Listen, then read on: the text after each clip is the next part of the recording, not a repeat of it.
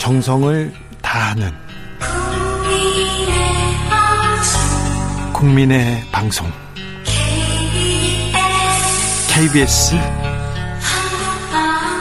주진우 라이브. 그냥 그렇다고요.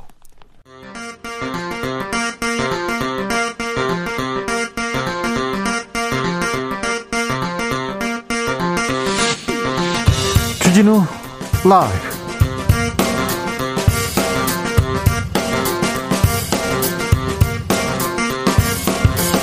2021년 7월 27일 화요일입니다. 안녕하십니까. 주진우입니다. 한반도 평화의 시계가 다시 돌아가기 시작했습니다. 오늘 오전 남북을 잇는 통신 연락선이 전격 복원됐는데요. 13개월 만의 일입니다. 문재인 대통령과 김정은 국무위원장 남북 관계 개선의 뜻을 모았고요. 청와대는 정상회담 논의는 안 됐지만 정상 간의 핫라인 논의하겠다고 했습니다. 하노이 노딜 이후 멈췄던 한반도 평화 프로세스 다시 움직이기 시작한 걸까요? 남북 직통 연락선 복원의 의미 정세현 전 통일부 장관과 짚어보겠습니다. 남북 통신선 복원에 대해서 민주당 대선 후보들은 일제히 문재인 정부의 성과라고 환영했습니다. 국민의 힘은 환영하면서도 북한의 만행에 책임 있는 답변 받아야 한다고 했습니다. 이런 가운데 야권 대권 후보 원희룡 제주지사는 강도 높은 비판을 내놨어요. 위기가 찾아올 때면 쓰는 북한 치트키 만능 속임수다 이렇게 얘기했는데 원희룡 지사의 생각 좀 더 자세히 들어보겠습니다.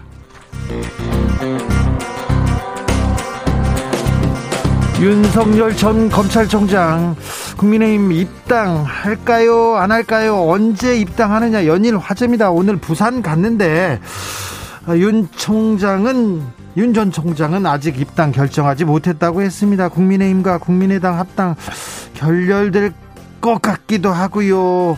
어찌 되는지 이 논쟁 최가박당에서 짚어보겠습니다. 여야 법사위원장 논란도 아, 물어보겠습니다. 나비처럼 날아 벌처럼 쏜다. 여기는 주진우 라이프입니다.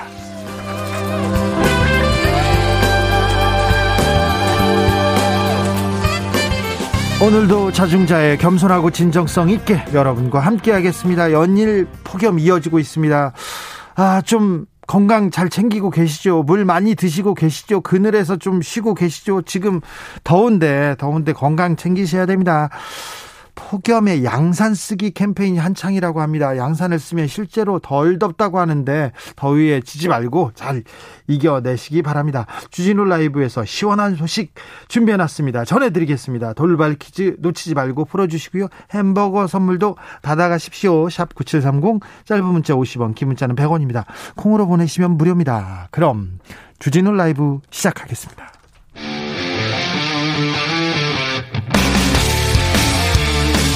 탐사보도 외길 인생 20년. 주 기자가 제일 싫어하는 것은?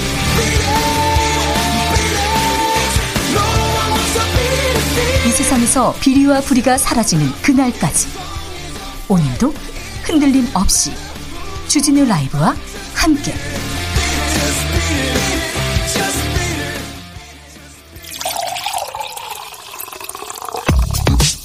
진짜 중요한 뉴스만 쭉 뽑아냈습니다. 줄 라이브가 뽑은 오늘의 뉴스 주스. 정상근 기자 어서 오세요. 안녕하십니까. 코로나 상황 좀 살펴볼까요? 네, 오늘 코로나19 신규 확진자 수는 1,365명이 나왔습니다. 아, 이틀 때 1,300명대 확진자이고요. 어, 지난주에 비해서 100여 명 정도 늘었습니다. 어, 수도권 확진자는 771명으로 전주에 비해서 60여 명 줄어들었는데요. 수도권은 확실히 안정세인데요. 비수도권이 걱정입니다. 네, 오늘 505명이 나와서 지난주 화요일 대비해서 100명 정도 늘었습니다. 변이 바이러스도 걱정이고요. 네, 델타 변이도 우려되는 상황인데 이 지난 6월 넷째 주의 경우 이 신규 확진자 중 델타 변이 검출 비율이 3.3%에 불과했습니다만 네. 지난주에 48%까지 올라갔다고 합니다. 어, 이번 주 안에 확진자 중 델타 변이 비율이 절반을 넘어서 어, 우리나라에서도 델타 변이가 우세종이 될 것이다라는 보도가 있습니다. 어서 백신을 맞아야 되는데 모더나 백신 공급에 좀 차질이 있습니다. 네, 어제부터 50대 후반 국민들에 대한 백신 접종이 시작됐고 어제 하루만 60만 명 넘게 1차 접종을 마쳤습니다. 어, 그런데 모더나 측이 지난 23일 그 우리 정부에 이 백신 생산에 차질이 있다라는 입장을 전했다고 합니다. 뭐 무슨 차질이 있는 건지 내용은 확인되지 않고 있습니다만 그 유럽 생산 시설에 문제가 생겼다 이런 얘기가 나오고 있습니다. 어, 당국은 모더나의 이달 도입분을 다음 달에 공급받기로 했다고 밝혔는데요. 어, 또 다행히 화이자 백신이 매주 일정량 들어오기 때문에 당장은 큰 문제가 없다는 입장입니다. 남북 간의 통신망이 복원됐습니다. 네, 청와대가 오늘 오전 긴급 브리핑을 통해 남북이 오늘 오전 10시부터 그동안 단절됐던 남북 간의 통신 연락선을 복원하기로 했다라고 밝혔습니다. 북한이 지난해 6월 9일 그 일부 탈북민 단체의 대북 전단 살포에 반발하며 남북 간 모든 통신 연락선을 일방적으로 끊은 지 413일 만입니다. 북한 측에서도 공식적으로 입장을 냈어요? 네, 북한 조선중앙통신은 그간 단절됐던 남북 통신 연락선이 복원됐다면서 이번 복원이 남북 관계 개선과 발전에 긍정적인 작용을 할 것이다라고 강조했고요. 어, 양국 정상이 상호 신뢰를 회복하고 화해를 도모하는 큰 걸음을 내딛었다라고 밝혔습니다. 한반도 평화 프로세스 앞으로 전진할까요? 이 문제는 잠시 후에 정세현 전 통일부 장관과 자세히 알아보겠습니다. 조희연 서울시 교육감이 공수처에 소환됐습니다. 네, 조희연 교육감은 오늘 이 공수처 출범 이후 처음으로 만들어진 포토라인 앞에 섰습니다. 어, 오늘 오전 8시 45분쯤 정부 과천청사 공수처 건물 앞에 이재정 경기도 교육감 등과 함께 나왔는데요. 혐의를 부인하고 있더라고요? 네, 조희영 교육감은 법률이 정한 절차에 따라 적법하게 특제를 진행했다라면서 어, 교권, 네, 교원 권익 향상을 위해 10여 년간 아이들 곁을 떠났던 교사들이 복직하는 것은 적절한 조치이며 사회적 정의에 부합한다고 말했습니다. 해고됐던 노동자 해직 교사가 지금 제자리로 돌아온 거라고 얘기합니다. 아, 그런데 포토라인은 없애기로 했는데 포토라인에 섰더라고요. 네, 어, 포토라인은 2019년 검찰이 폐지한 바 있습니다. 어, 당시 좀 굉장한 논란이 있었는데요. 이 포토라인이 무죄 추정 원칙에 반하고 피의자의 인권을 침해하며 알 권리와도 무관하다라는 지적이 있었지만 그런데 어, 당시 조국 전 장관을 카메라 앞에 세우지 않기 위한 것 아니냐라는 주장도 있었습니다. 아, 다만 공수처는 이번 공개 소환은 조희영 교육감의 동의를 얻었다고 밝혔습니다. 음, 알겠습니다. 윤석열 전 검찰총장 오늘은 부산을 갔어요. 근데 입당에 대해서 아직도 확답을 내놓지 않고 있습니다. 네, 언론에서는 연일 윤석열 전 총장의 입당이 초읽기에 돌입했다라고 보도하고 있는데요. 어, 오늘 윤석열 전 총장은 기자들과 만난 자리에서 입당할 건지 말 건지 아직 결정하지 못했다라고 말했습니다. 2584님께서 윤 후보 입당하든지 말든지 관심 없습니다. 언론들이 더 관심 띄우게 하는 거 아닌가요? 이렇게 의견 주셨는데 이거 입당할 때 얘기하자고요. 한다 안 한다 이 얘기를 가지고 지금 계속 지금 늘어질 것 같은데 더 얘기할 것 같은데 이 얘기는 조금 어, 어느 정도 결론이 나면 하자고요. 국민의힘하고 국민의당 간의 합당 협상도 결렬됐는데 이 얘기도 나중에 하자고요. 네. 한다 안 한다 너무 많이 하고 정치인들은 말은 많고요. 진짜 실행하는 거는 조금 드뭅니다.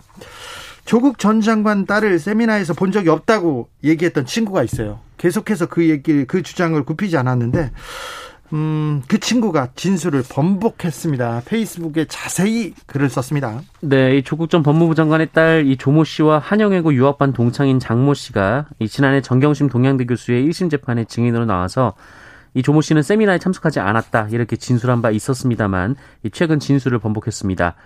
어, 지난 23일 열린 재판에서는 이 조모 씨를 세미나에서 본 적이 없다라면서도 어, 세미나 동영상 속의 여성은 그 조모 씨가 99% 맞다라고 증언했습니다. 그러니까 이게 두 의견이 지금 배치되잖아요. 그런데 언론에서는 특정 언론에서는 앞부분만 강조하고 특정 언론은 뒷부분만 강조했는데 본인이 그 의사를 명확하게 밝혔습니다. 네, 본인의 SNS에 자신의 진술 번복에 대해서 얘기를 했는데요.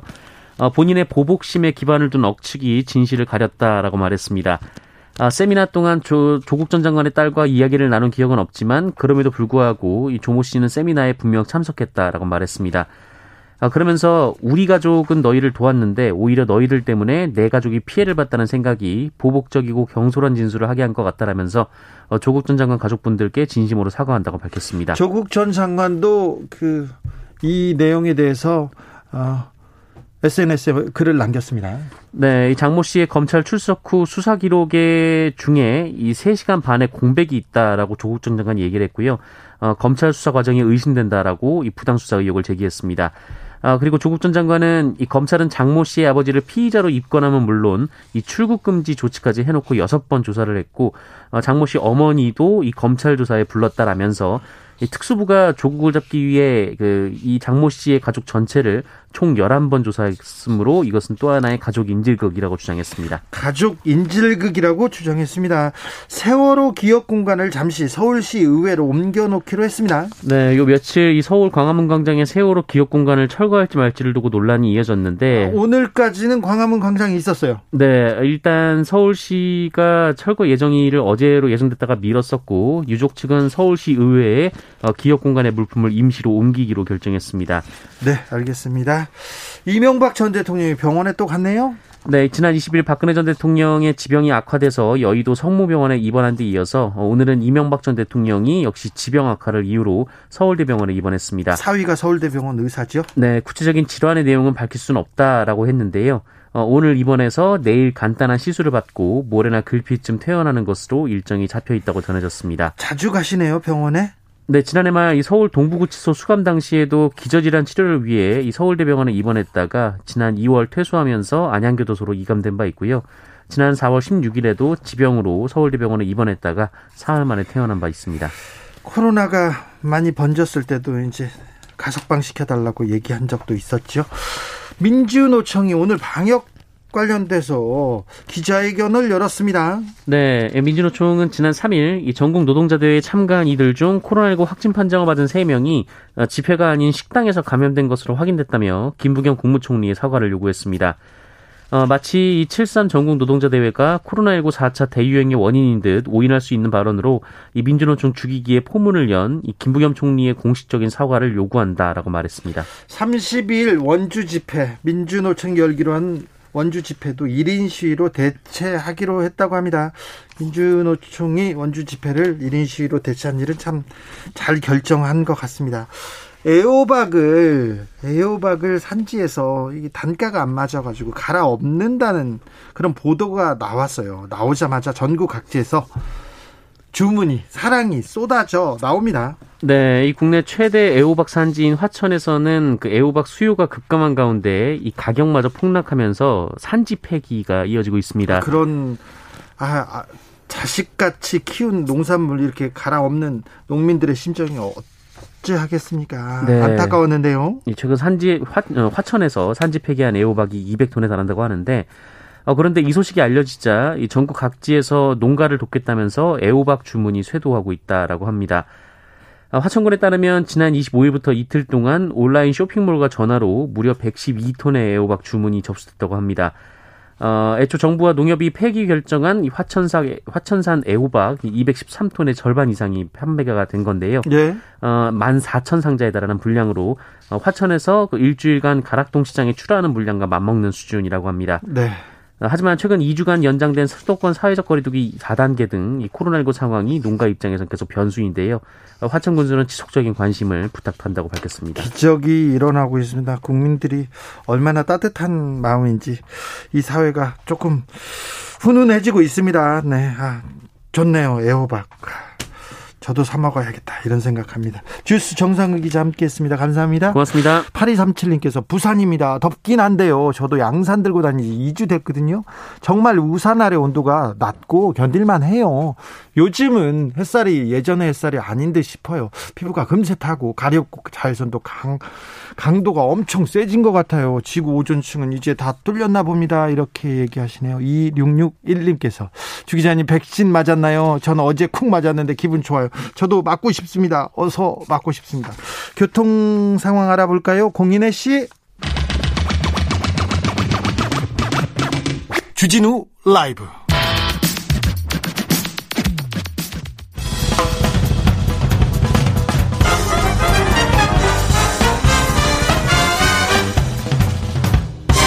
훅 인터뷰. 모두를 위한 모두를 향한 모두의 궁금증 훅 인터뷰. 안녕하세요. 여기는 서울 사무실입니다. 오늘 오전 10시에 남북이 끊어졌던 통신 연락선을 전격적으로 복원했습니다. 이제 남북은 직통 전화로 하루에 두 번 통화하게 되는데요. 방금 전 5시에도 통화했다고 합니다. 대화를 한다는 건 아, 모든 것을 이룰 수 있는 첫 번째 시작인데 엄청난 시작입니다. 그 의미에 대해서 좀 알아보겠습니다. 전 통일부 장관 정세현 민주평화통일자문회의 수석 부의장 모셨습니다. 안녕하세요. 예, 안녕하십니까. 오늘 10시에 남북 직통 연락선이 복원됐습니다. 이거 어떤 의미를 가집니까? 그, 어, 한미정상회담 후에 5월 달에 있었던 한미정상회담 이후에 남북 관계가 좀 풀리려나 하는 기대들이 있었는데 예. 그 여러 가지 조건이 맞지 않아 가지고 어, 그 남북 관계가 좀 답보 상태에 있었죠. 네. 그 와중에 뭐 통일부 없애자는 주장을 하는 사람도 있었지만 사실은 한미 정상회담 하기 훨씬 전인 4월부터 김정은 위원장과 문재인 대통령 사이에 친서를 예. 하트라인으로 친서를 주고받았던 연장선상에서 지금 오늘 날짜를 4개월, 4월 달부터 친서를 여러 번 주고받았다는 거예요. 네. 한미 정상회담으로 가기 전에도 어, 친서를 주고받았고 갔다 와서도 또 친서 를 주고받았고 그러면서 한미 정상회담에서 그 바이든 대통령이 얘기했던 남북 대화와 협 관여 그리고 협력을 적극 지지한다는 바이든 대통령의 입장을 드디어 이제 남북 간에 현실로 구현할 수 있는 그런 기회가 오늘 생긴 겁니다. 이 시에. 네. 북한에서도 이 그 남북 연락선 복원 소식을 전했더라고요. 그거는 물론 이제 그 쌍방이 합의하에 조치를 취하면은 네. 북한에서도 그 발표를 하게 돼 있는데 북한은 지금 내부적으로 굉장히 어렵습니다. 네. 그 남쪽은 그런 대로 비가 왔는데 북쪽은 비가 좀 안 오는 것 같아요. 예. 이 논농사 짓는 나라에서 비안 오면 몇 편은 타들어가요. 거기다가 평양 어. 그리고 그 이북께도 엄청나게 더워가지고. 글쎄, 그러니까 폭염 때문에. 네. 북한이 좀 쌀도 그 쌀은 그렇게 쌀보다는 옥수수를 많이 심는데. 예. 옥수수 잎이 노랗게 타버릴 정도면은 예. 그건 금년 식량 그러니까 금년 농사는 어떤 점에서는 망쳤다는 얘기가 돼요. 네. 작년 농사도 태풍 때문에 피해가 컸고 이런 상황에서 내년 농사도 아니 금년 농사가 이렇게 난망인 상황에서는 뭔가 누구한테 의지를 할 필요가 의지를 해야만 되는 그런 상황이 됐기 때문에 아마 네. 우리가 이제 통신 연락선 그 복원하고 필요하면은 화상 대화를 통해서라도 서로가 필요한 것을 도와주자. 어? 예. 어, 협력할 수 있다 하는 그런 얘기를 했기 때문에 아마 오늘 그 통신선이 열리는 것 같습니다. 근데 통신선이 세 가지예요. 통일부가 관리하는 남북 연락 채널이 있고, 네. 그다음에 국방부가 관리하는 군사통신 연락선이 있고, 네. 국정원 쪽에서 하는 일종의 그 뭐라고 합니까 하트라인 네. 이게 있는데 그 동안에 이제 국정원 라인을 통한 하트라인이 주로 어, 문 대통령과 김정은 위원장 사이에서 활용이 됐다가 통일부가 쓰는 통일부가 주로 활용하는 쓰는 어 남북 통신선 파문점을 통해서 네. 어 주고받는 그 통신선 그다음에 서해 군사 군사 군사 통신선 서해선과 이제 동해선이 따로 있습니다. 네. 이게 국방부 것도 이제 복원이 됐어요. 전면적으로 복원이 됐는데 이게 이제 작년 9월 9일 날 잘렸거든. 네. 아니 6월 9일 날. 네. 그리고 그로부터 일주일 후에 남북 열 공동 연락 사무소가 폭파됐단 네. 말이에요. 그러니까 연락선을 잘라놓고 연락사무소를 폭파 일주일에 했기, 했기 때문에 에, 이번에 연락선이 복원된다는 것은 공동 연락사무소 기능도 네. 다시 이, 뭐 살려낼 수 있는 여지가 보입니다. 네. 어쨌든 통일부가 일 좀 한 거 아닙니까? 했죠. 네. 뭐 앞으로 또 일을 또 바쁘게 예, 할 수밖에 없이 됐고. 네. 해만 되게 됐고. K님께서는 폭파할 때는 언제고 또 이렇게 얘기합니다. 그래도 또 얘기를, 대화를 해야죠. 9809님께서 북한이 좀 필요한 게 맞나 봅니다. 이렇게 또. 많죠. 지금 식량입니다. 식량. 네. 식량이. 음. 어, 오늘이 한국전쟁 정전협정 68주년입니다. 북한에서는 큰 의미가 전승절로 기념하고 있는 큰 의미가 있는 것 같은데 오늘 날짜의 연락선 복원 어떤 복선이 있을까요? 뭐 피차지의 그, 그 정전 협정 내지는 한반도 전쟁 상황. 예.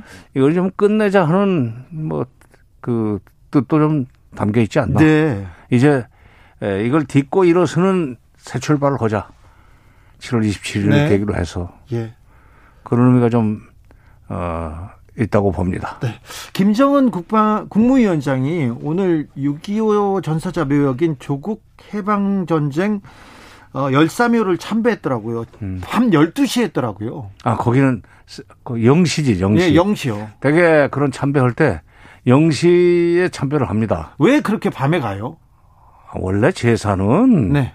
어, 제사 제사 원래 자시에 자, 자시 자정에 아, 지나는 거예요. 네. 저 저도 제사 지내 봤어요. 그렇지. 네, 네. 그래서 음. 자, 저, 자시에 시작을 해서 닭소리 울리기 전에 제사를 끝내야 돼. 네. 그래서 0시에 지나는 것은 어떻게 보면 한국적인 전통이에요. 아, 예. 음, 우리는 이제 뭐 10시에 되게 현충원을 찾아가는 것이 습관화됐는데 그건 뭐 서양식인 것 같고. 예. 오히려 북한은 김일성 그 뭐라 그러나 그 저 추, 추도 추도식 같은 것도 네, 밤에 새벽 0시에 하죠. 예, 예. 3750님께서는 그냥 식량 보내달라고 해도 되는데 얘기하시고요. 조성우님은 모처럼 통하게 되었으니 남북관계에 진전이 있었으면 좋겠습니다. 친서 편지를 교환하고 전화 통화를 하기 시작했어요. 음. 그러면 남녀 간에도 이제 만나는 게 언제 만날까 이 얘기를 하게 될 텐데 조금 지금 벌, 벌, 벌써 지금 정상회담을 얘기하는 건좀 아, 이르죠. 그건, 그건 우물가에서 숭늉 달라오는 정도로 그건 성급한 일이고. 예. 지금 그 북한이 코로나 때문에 굉장히 그 방역 그 그걸 강하게 합니다. 네. 어, 뭐 심지어 지금 북한에 주재하고 있는 외교관들이 대개 지금 본국으로 철수할 정도로. 네. 러시아 대사관도 러시아 대사만 남아 있고 아마 그 나머지 직원들은 다 철수를 한 걸로 돼 있는데 네. 최근에도 우크라이나하고 루마니아 외교관들이 철수했다고 이 정도로 방역에 겁을 내고 있어요. 예. 코로나. 그러니까 당장 정상회담은 한다면 대면 정상회담이 되는데 그건 어렵고 당국 간에도 화상 대화부터 해야 되는 것이 아닌가. 예. 왜냐하면 우리도 이제 화상 대화를 할 준비를 통일부가 다 해놨어요. 예. 통일부에 가면 아주 화상 그 회의할 대화할 수 있는 시설을 잘 해놨습니다. 돈을 좀 많이 썼더라고요. 네네. 그런데 북한도 그동안에 그 보도를 보면은 화상회의를 내부적으로 네. 많이 했어요. 그러니까 그 기술은 어, 충분히 가지고 있는 관계로 어, 당장 전화를 해서 적절한 시점에 에, 막 서로가 필요한 것을 도울 수 있는 그런 어떤 그 이 화상 대화는 할 수 있죠. 그리고 대면에서 무슨 뭐그 어, 물건 받는 것도 좀 겁을 내니까 네. 어, 어떻게 보면은 지금 지정된 장소에 그냥 물건을 갖다 놓고 오는 네. 그런 식으로 어. 엄경민님께서 보여주기식이 아닌 실질적인 주고받기가 없다면 아닌 것 같습니다. 얘기하셨고요. 2141님이 어려운 북한 애호박이라도 좀 보내주세요. 얘기합니다. 김현님께서는 식량 백신은 좀 지원하자. 종전하고 개방으로 끌어내야 뭔가 풀리지. 너무 쪼이다가 쪼이기만 하다가 중국만 신난다. 이런 의견 주셨습니다. 네. 근데 이제 그 종전 문제는 어, 남북 간에 결정할 수 있는 문제가 아니고 사실은 미국이 협조를 해줘야 됩니다. 그런데 종전선언은 거의 실현되는 듯 했는데 꼼짝 않고 있어요. 그, 트럼프 대통령이 그게 쉽게 생각을 했는데 예. 결국 미국의 실무 관료들은 그게 그게 간단한 문제가 아니다. 함부로 해줄 일이 아니다. 해가지고 어 한 걸음 뒤저 저, 뒷걸음질을 쳐가지고 지금은 답보 상태에 있는데 네. 그 정전 문제는 이제 미국과 협의가 돼야 되는 거고 남북 간에는 그런 군사적인 문제 빼고 정치 군사 문제 빼고 인도주의 차원에서 도울 수 있는 것은 지금 바로 도와야 됩니다. 네. 바이든 뭐, 뭐 머지않아서 지금 언제 7월 말인데 네. 7월 말인데 한 두 달 이내에 추석이 오잖아요. 네. 추석 은세야죠 그럼 추석 추석 추석 되기 전에 뭐 도울 수 있는 거 좀 도와주고 예. 필요하다면은 이제 화상 이상 가지고 화상 상봉이라도 좀 하는 네. 어, 그런 시설은 돼 있으니까. 네. 어. 2081님께서 굶고 있다니 다른 생각은 하지 말고 우선 사람들을 살려야죠. 이념을 떠나서 애들은 또 무슨 죄가 있나요? 그렇지. 우리는 아, 좀 주고 싶고 뭐 줘서라도 이렇게 남북 대화에 물꼬를 트고 싶은데 또 미국이 문제입니다. 조 바이든 대통령이 정전 기념일을 맞아서 미국과 한국은 공동 희생의 오랜 역사를 가진 동맹국이라고 이렇게 강조했습니다. 바이든의 메시지는 어떻게 읽어야 돼요? 아, 그건 뭐 특별한 의미는 없고 지금 바이든 대통령이나 미국 정부가 그 강조하는 동맹은 예. 미국이 지금 중국을 압박해 들어가는 데 있어서 스크럼을 짜자는 얘기예요. 예. 일본은 이미 적극적으로 협력 협력하기로 방침을 정해서 그렇게 줄을 섰고 네.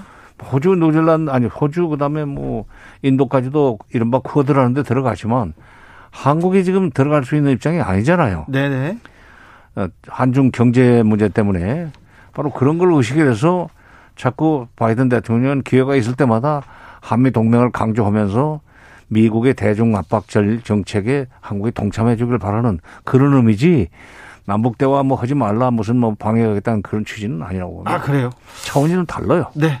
그래서 남북 대화에 대해서는 그 반대하지 않고 어, 조 바이든 대통령도 이렇게 환영할 가능성이 크죠. 아니 그러니까 아까 내가 저 그 한미 정상회담에서 바이든 대통령이 에, 특히 남북 간의 대화와 관여 그리고 협력을 적극 지지하였다 하는 그 표현이 들어갔는데 예. 원래는 그 협력이라는 단어가 안 들어갔었어요. 아 그래요? 미국이 안 넣으려고 그랬어요. 그거를 우리가 그 강력히 주장을 해서 마지막에 협력이 들어갔는데 바로 이 협력이라는 것은 대화와 관여보다는 협력이라는 것은 북한이 어려울 때, 예.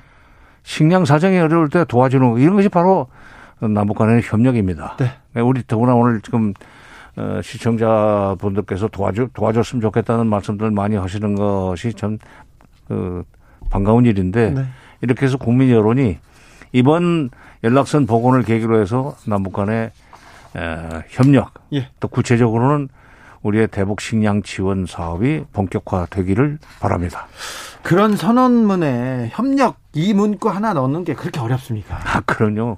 남북 간에도 어, 그 합의문 만들 때 네. 예, 단어 하나 가지고 밤을 새우는 수가 많습니다. 아, 그렇습니까? 이번에 wen디 셔먼 미 국무부 부장관이 한국에도 왔다가 중국에도 갔지 않습니까?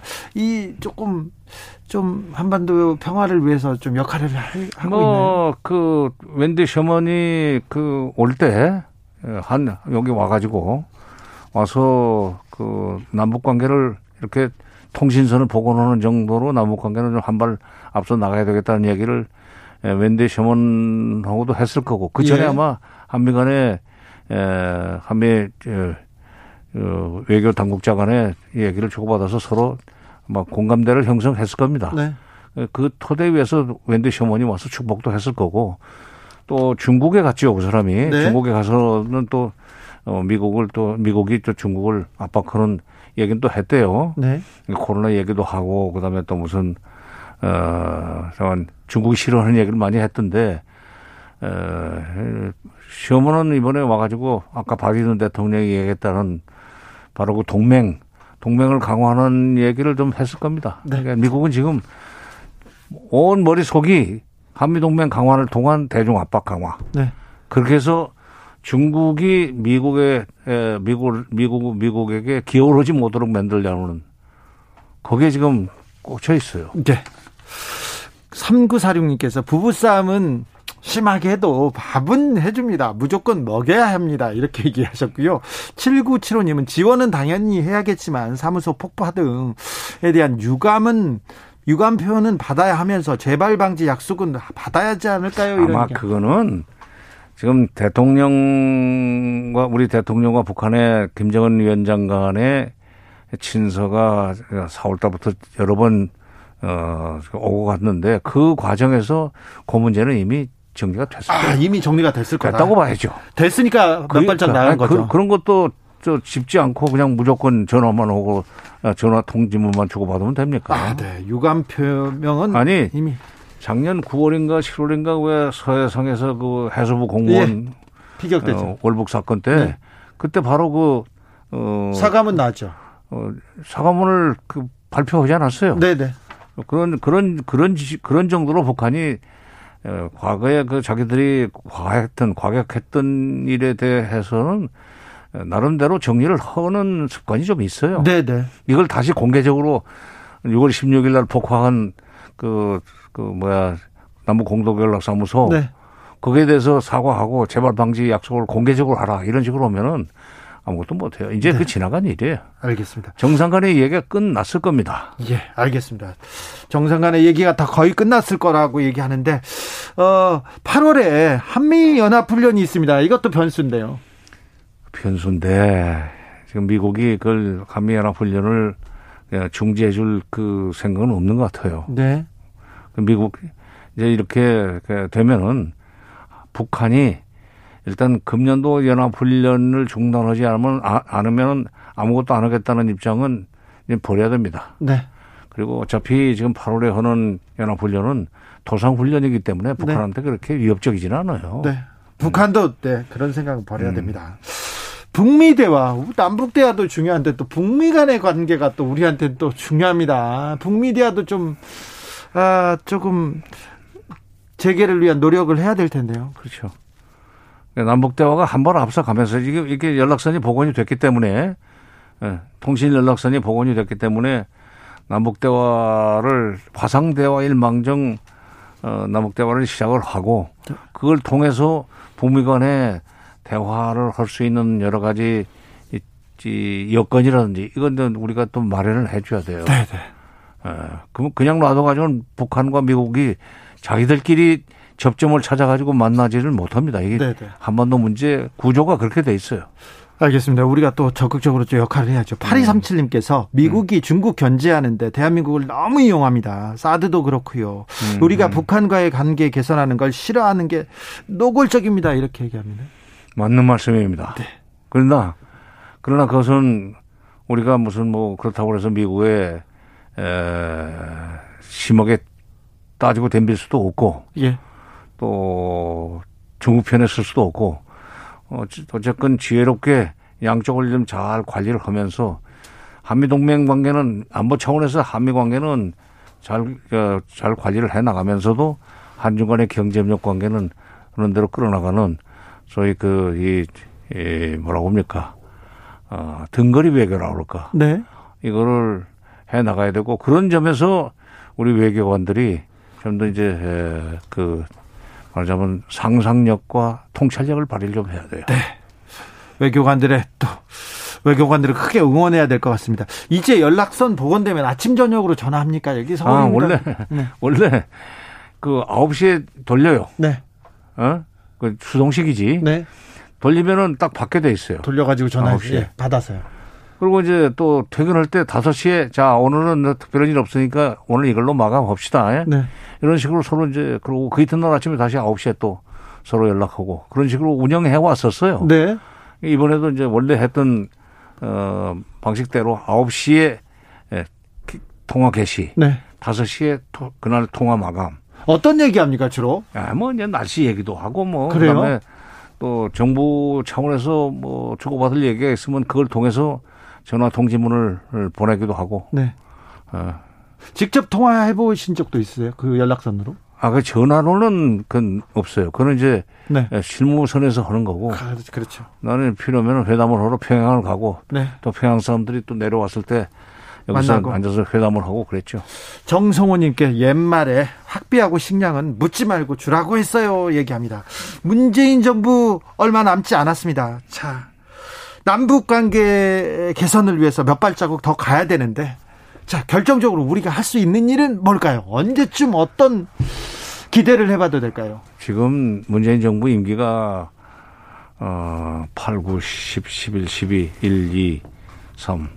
3월에 선거라면 한 네. 8개월밖에 안 남았다고 생각하고 어, 그, 한 8개월 정도 남았는데 정상회담을 하면 제일 좋겠어요. 한 번쯤. 네. 정상회담을 해서 다음 정부가 누가 누가 정권을 잡건 간에 보수가 잡건 진보가 잡건 다음 정부가 바로 그걸 넘겨받아서 남북 관계를 그냥 그대로 네. 이어갈 수 있도록 해놓고 떠나 떠나야 될 책임이 있습니다. 네. 그런데 이제 그러려면은 어, 그 역산해서 되게 8월쯤에서는 뭐 남북 간에 화상 대화가 좀 되고 네. 그리고 추석 되기 전에 식량 지원 문제가 논의가 되고 네, 추석은 좀 따뜻하게 아, 그럼, 맞아야죠. 그럼 실제로 식량이 북쪽에 건너가서 비대면으로 주는 방법을 연구해 봐야 돼요. 네. 그 전에는 꼭 어, 대면으로 주었는데 비대면으로 어, 전달하는 방법도 좀 생각을 해보고 그렇게 해서 그렇게 주거니 받거니 오거니 가거니 하다 보면은 정상회담 얘기도 자연스럽게 나올 수 있으라고 봅니다. 네. 8891님께서 국민학교 처음 입학해서 배운 노래가 우리의 소원은 통일이었는데 백발이 성성한 60대 중반 넘어가는데 통일은 언제 될까요? 그래요. 우리의 소원은 통일인데 또 염원하고 부르짖어 보겠습니다. 오늘 말씀 감사합니다. 한반도의 현인 정세현 전 통일부 장관, 민주평화통일자문회의 수석 부의장 말씀이었습니다. 예, 감사합니다. 감사합니다. 네.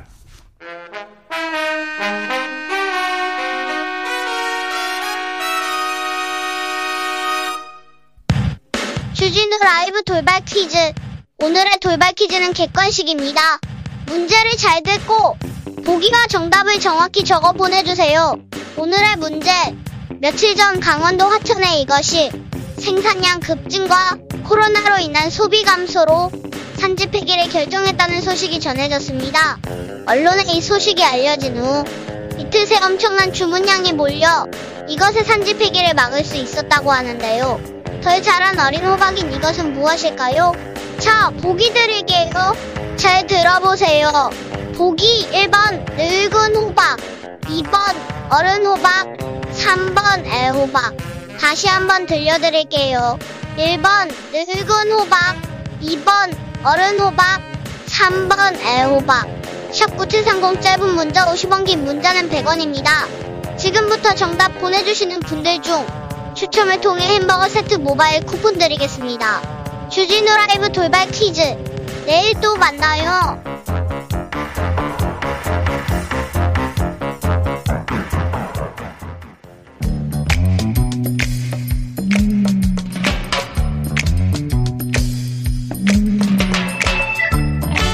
오늘의 정치권 상황 깔끔하게 정리해드립니다. 여당과 야당 크로스 최가 박가와 함께 최가박당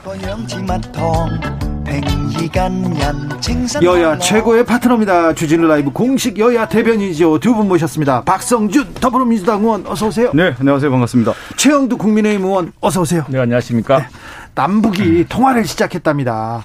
아, 미국도 조금 도와주면 좋을 텐데. 자, 미국 외교토 최영두 의원.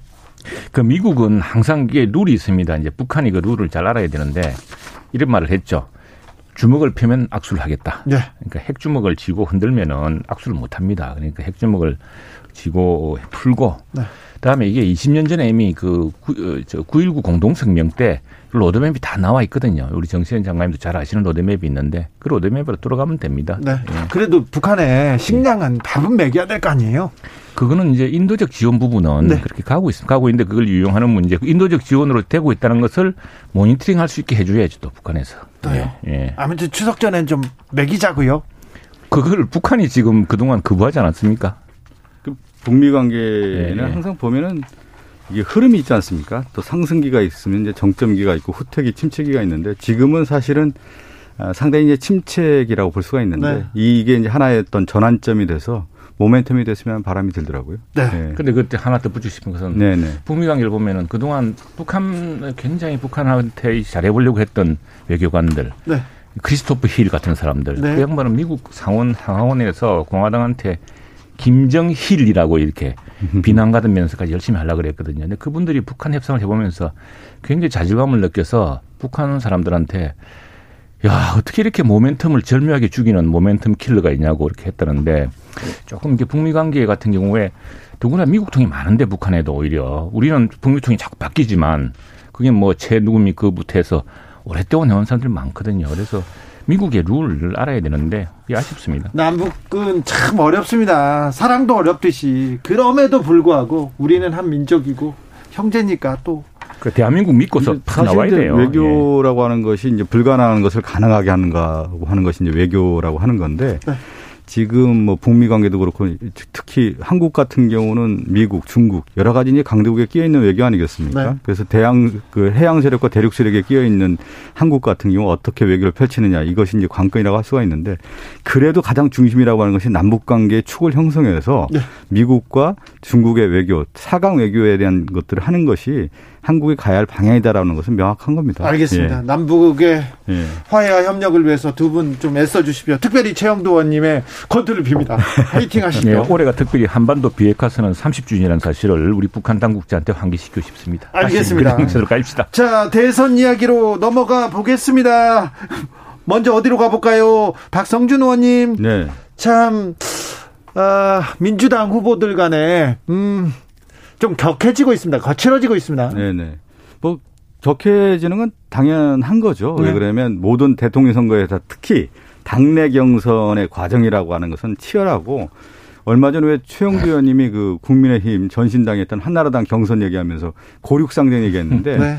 저희 당은 그렇게까지는 안 갔습니다. 신사적인 측면에서 다 접근하고 그 가운데에서 상당히 이제 치열한 공방이 있을 수밖에 없는 건데 지금 내일 이제 민주당 선거관리위원회에서 공정 경쟁 협약식을 열거든요. 네. 아, 그래서 정책 경쟁으로 가자. 네거티브는 좀 자제하자 이렇게 가는데 어, 그래도 좀 아마 치열한 공방은 계속 이어지지 않을까 그런 조심스러운 예측을 하네요. 최영도 의원님 어떻게 보고 계십니까? 민주당 소식을 글쎄 저는 민주당한테 늘 하는 이야기입니다만 남의 당 이야기여서 제가 뭐 간섭하기 어렵습니다만 그 양정철 전 원장도 이야기하지 않았습니까? 이 여당, 여당의 이제 대선 경선이란 것은 현직 대통령을 개성하는 것이기도 하지만 현직 대통령을 딛고 서는 문제를 가는데 지금 개성하느냐의 문제 가지고 사실 현직 대통령이 이제 한계에 나왔거든요.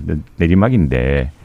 그래서 사실은 집권 연장이 아니라 재집권을 하려면은 그 경쟁이라는 것이 이 현 정권의 문제점 정책의 한계를 뛰어넘고 어떻게 새로운 국민 통합을 이루고 또 경제적인 제도약을 이루겠다 뭐 이런 비전이 안 보여서 그 고륙 상정이라는 말밖에 안 떠오릅니다. 아니, 그건 아니고요. 어, 이제 이번 대통령 선거의 가장 큰 특징은 뭐냐면 1987년 체제에서 이제 5년 단임제 선거에서 현재 권력이라고 하는 현 대통령이 임기 말에 정말로 치열하게 뭐 전개가 되다가 마지막에는 정말 하강 곡선을 그려서 굉장히 힘든 과정이었던 것을 우리가 이제 확인하고 그러다 보니까 차기 정권 미래 정 권력은 그 권력을 딛고 일어나야 된다 이런 공식이 있었는데 지금 그 공식이 성립되지 않아요. 왜 그러냐면 이제 문재인 대통령 지금 집권 후반기가 안정적인 지지율의 한 40%가 유지가 되는 가운데에서 우리 민주당 같은 경우는 이제 재집권, 재창출을 해야 되는 건데 그러면 문재인 대통령의 권력에 대한 부분을 승계하면서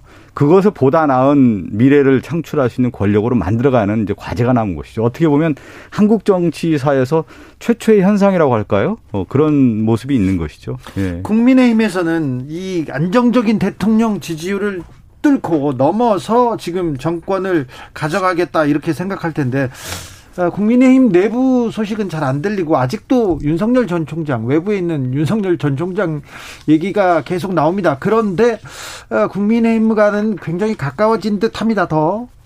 네 그렇습니다. 뭐 사실 그 사이에 원희룡 지사가 이제 대선 출마를 선언했고요. 네. 그다음에 우리 최재형 전 감사원장이 입당한 뒤로 지지율 예, 행보를 지지율이 올라가고 올라가고 있습니다. 올라가고 있고 또 여기에 이제 그 훌륭한 이제 측근 의원들이 생기고 있고 그런 것들이 큰 변화입니다. 이제 윤석열 총장은 최근에 이제 그 입당할 것이냐 말 것이냐 네. 예, 이런 것들이 이제 큰 관심사였고 많은 국민들 제가 이제 지역구에 가서 마산에 가서도 이렇게 들어보면은 아니 저러다가 자꾸 분열돼 가지고 서로 떨어져 있다가 어 이번 선거에서 지는 거 아니냐 분열되면 지는 거니까 그런 걱정이 많았습니다 많았는데 그걸 이제 지, 며칠 전이죠 일요일 저녁에 윤석열 전 총장과 이준석 당 대표가 이제 심핵 회동을 하면서 아주 좋은 분위기를 보여줬죠. 이준석 대표는 대동 소위 불확실성을 절반 이상 제거했다. 그렇고 윤석열 총장은 결정의 시간이 다가왔다. 결정할 때까지 시간을 따고 지켜봐 달라. 뭐 이 대표들 공감하셨다. 이래가지고 상당히 접점 차이인 것 같습니다. 여기에 우리 당의 의원들, 뭐 저도 이름이 올라 있습니다만 만 한 명이 윤석열 전 총장이 이제 입당해서 선거란 것은 정당 정치다. 기호 2분을 가지고서 해서 전 국민을 아우르는 그 민주당 저를 지지하는 시민들까지 아우르는 큰 정치를 해야지 지금 밖에서부터 이렇게 하기는 어렵다라는 것을 계속 촉구하고 있습니다. 당내에서 반윤 분위기 그런 건 없습니까? 아, 그건 이제 저 너무 이제 우리가 사실은 윤석열 총장을 입당 촉구 선언이라든가 또는 뭐 하더라도 그 명단에 보면은 많이 겹칩니다. 저만 하더라도 최재형 저는 한 번도 그런 얘기 한 적이 없는데 최재형 원장 핵심 측근 비슷하게 이렇게 3인방으로 이름이 오르기도 하고. 그러니까요. 핵심으로 보이는데요. 다음에 뭐 다음에 또 저는 뭐 김태호 지사는 경남 같은 경남 출신이니까 아, 네. 경남에 참 GRDP 1위 때 신화를 만드신 분이다 이렇게 하고 박진호 의원은 박진호 의원대로 참 외교의 신이다 나 생각을 하는데 하고 원희룡 지사하고도 또 원희룡 지사하고도 가깝고 그래서 저는 이렇게 생각합니다. 우리 윤희석 의원하고는 같이 공부를 한 사이고 그런데 저는 이제 우리는 이게 좋은 정책으로 서로 선의의 경쟁을 벌여서 나중에는 하나를 뭉쳐야 될 팀이다 생각합니다. 간단하게 뭐 남의 얘기, 남의 당 얘기하면 안 되는 건데 관전평이라고 할까요? 이제 윤전 윤, 윤석열 후보라고 해야 되겠네요. 네. 윤 후보의 입당 시기가 아주 미미한 시점에 이제 교차가 되는 건데 무슨 얘기냐면 윤석열 총장이 아마 지지율이 상당히 상승세고 고공행진을 했다라고 하면 독자 노선을 걸었을 겁니다. 그런데 네. 지금 윤석열 총장의 지지율이 이제 하강 곡선에 들어가는 시점에서 독자 노선을 걷기가 어렵다라고 하는 있는 것이죠. 그리고 그것은 뭐냐면 외부의 힘이 필요하다. 그것은 정당 정치에 있는 국회의원들의 힘이 필요하다는 것을 이제 절실히 느끼기 시작한 건데 그것은 또 하나의 이제 작용이 있어요. 반작용이. 국민의힘 안에서의 이준석 대표를 비롯한 당은 구심력을 가지고 정치를 해야 되는 건데 윤석열 총장이 여전히 외부에 있다 보니까 원심력이 작용하는 것이죠. 그러면서 이제 당내에 있는 의원들 자체가 어떻게 해야 되는지 이제 혼란 시기가 있는 것이다. 지금 이렇게 보는데 결국 윤석열 총장의 그 하향 곡선이 최재형 어, 전 감사원장, 최재형 후보라고 해야 되겠네요. 최재형 후보가 또 어, 지지율이 이제 확보가 되면서 당내에 상당히 복잡 미묘한 관계가 계속 이어질 것이다 이렇게 보고 있습니다. 최영도 의원님. 네. 윤석열 후보의 부인이나 장모 그 가족 리스크는 당내에서는 어떻게 보고 있어요? 그 부분은 지난 한 10년 사이에 어 당시에 여야를 나들면서 왜냐하면 윤석열 총장이 한 번도 어 살아있는 권력에 이렇게 무슨 유화적으로 뭐 가까이 가려고 이렇게 한 적이 없습니다. 네. 들어 살아있는 권력이 착각하고 이제 이분은 자기 편일 줄 알고선 지켜세운 적은 있었지만 한 번도 한 적이 없어요. 그러니까 항상 견제받고 감시받고 그리고 그 윤석열 총장의 그 지위에 대해 지위가 있, 일정한 사회적 지위가 있고 하니까 그 전에 민주당 의원들이 말씀하셨어요 청문회 때 아니 그건 전부 그 척진 사람들이 음해하는 것이다라고 이야기하지 않았습니까? 윤 후보는 그런데 예. 최근에 나오는 가족 리스크는요? 그 최근에 나온 가족 리스크가 새로운 게 아니지 않습니까? 계속 되풀이되고 또 지난번에 우리 심지어 우리 당에서도 검찰총장 인사청문회 때 제기했던 사안이고 그때 윤 총장이 그 뭐 청문회 통해서 다 답변했던 것이고 그렇죠. 그래서 별 문제 안 된다고 보십니까? 새롭게 뭐 크게 부과되는 리스크는 없다고 생각합니다. 이런 차이가 있는 거죠. 보통 대통령 후보가 되는 분들 같은 경우는 특히 이제 의정 생활을 하면서 청문회가 됐든 아니면 이제 그 재산 공개가 됐든 이런 것들 쭉 통하면서 자기 관리를 하고 친인척 관리를 하게 됩니다. 그것이 이제 본능적으로 이제 정치 대통령을 나가겠다는 사람들은 하게 되는 것이죠. 그런데 정치를 하겠다는 정치를 사람들은. 하겠다는 특히 이제 대통령이 되겠다고 하는 분들은 자기 관리를 하기 시작하는 거거든요. 정치를 하면서부터. 근데 윤석열 전 총장은 어떤 직업이었냐면 우리가 얘기하는 칼을 쓰는 직업 아닙니까? 쉽게 얘기하면 검사라고 하는 것은. 네. 그럼 이 칼을 쓰는 직업의 공통적인 특징은 내가 칼로 다 한다는 생각을 안 해요. 늘 쓰기 때문에. 그래서 그것을 관리하는 부분에 대해서는 상당히 어떻게 보면은 어, 좀 방관을 한다? 이런 표현이 맞을지는 모르겠지만 그 부분에 대해서는 그렇게 생각을 두지 않고 생각한 것이다. 그래서 지금 윤석열 총장의 가족뿐만 아니라 친인척과 관련된 부분은 이제 이제 본격적인 검증이 되는 시기이기 때문에 누구나 지금 대통령 후보가 나온 분들은 철저한 검증을 탈탈 털릴 정도로 다 받았던 단계 아닙니까? 이제 시작인 것이죠. 교수님도 예. 왜안 새로워요? 무지하게 새롭던데요? 얘기하시는데. 네. 무지하게 새로웠으면 엄청나게 큰 폭발성으로 판을 흔들었겠죠. 네. 예. 근데 별 문제가 없이 갈 왜냐하면 것이다. 같은 이야기를 사람들이 까먹고 있었는데 다시 제기하고 있는 것이고 그렇습니다. 이번 대선은 그러면 어떤 게 어떤 문제가 성패를 가를 것 같습니다. 우리 대선의 또 비슷한 유행을 보면은 사실은 그 2007년, 2008년입니까? 이명박 대통령이 당선될 시기에 그때도 그 대통령 후보 주변을 둘러싸고서 엄청나게 많은 그래서 BBK 하나 나오면 다 끝난다고 했죠. 여권 내에서도 그걸 몰락하다고 생각했거든요. 그런데 네. 이 당시에 뭐냐면은 국민들의 여망이라는 게 압도적으로 이기지 않습니까? 압도적으로 압도적으로 이기는데 당시의 여망이라는 것이 경제 뭐 그 사람 그분이 표방하고 있는 경제를 다시 살리자는 문제. 그다음에 그 노무현 대통령 말기에 저는 참 역사적인 업적도 많습니다만 그 전반부터 해가지고 사회가 편가라지고 또 피폐해주고 하던 그런 것들 때문에 그런 반발 심리가 표로 몰리지 않았습니까? 네. 예, 이번에도 그런 비슷한 현상 아니었습니까? 저는 이번 대선은 명확하다고 봅니다. 관점 하나가 뭐냐면 어, 세계사적 기류가 이제 형성이 된 건데 뭐냐면 대전환식이거든요. 대전환식이 예전에 1930년대 루즈벨트가 당선되는 시기가 거의 흡사한 흐름으로 가고 있는 것이죠. 뭐냐면 코로나 위기, 경제 위기, 에너지 위기, 디지털 위기, 뭐 이런 대 4차 산업혁명 위기 이런 위기가 하나가 오는 게 아니라 몰쳐서 오는 시기이기 때문에 다음 대통령 선거는 미래 지향적 우리나라 국가를 정말 잘 이끌 수 있는 후보가 누구냐에 대한 부분으로 국민이 가게 되는 겁니다. 지금은 과정상에서 이제 과거에 대한 부분을 가지고 이제 검증도 하게 되는데 다음 대통령에 대한 기대는 뭐냐면 이 위기를 어떻게 극복할 수 있는 리더십을 발휘하냐 이 부분을 저는 결정된다고 이 봅니다. 위기, 이 경제 위기를 누가 극복할 것인가 이명박 대 루즈벨트 나왔습니다. 일단 아, 나왔는데 아, 윤석열 최재형 후보 경제와 어떻게 경제 해법을 낼지. 자, 경제 경제하고는 멀죠 그 두 분은. 최가박당 네. 여기에서 짧고 굵게 마치겠습니다. 박성준, 최영도 두 원 감사합니다. 어, 감사합니다. 어,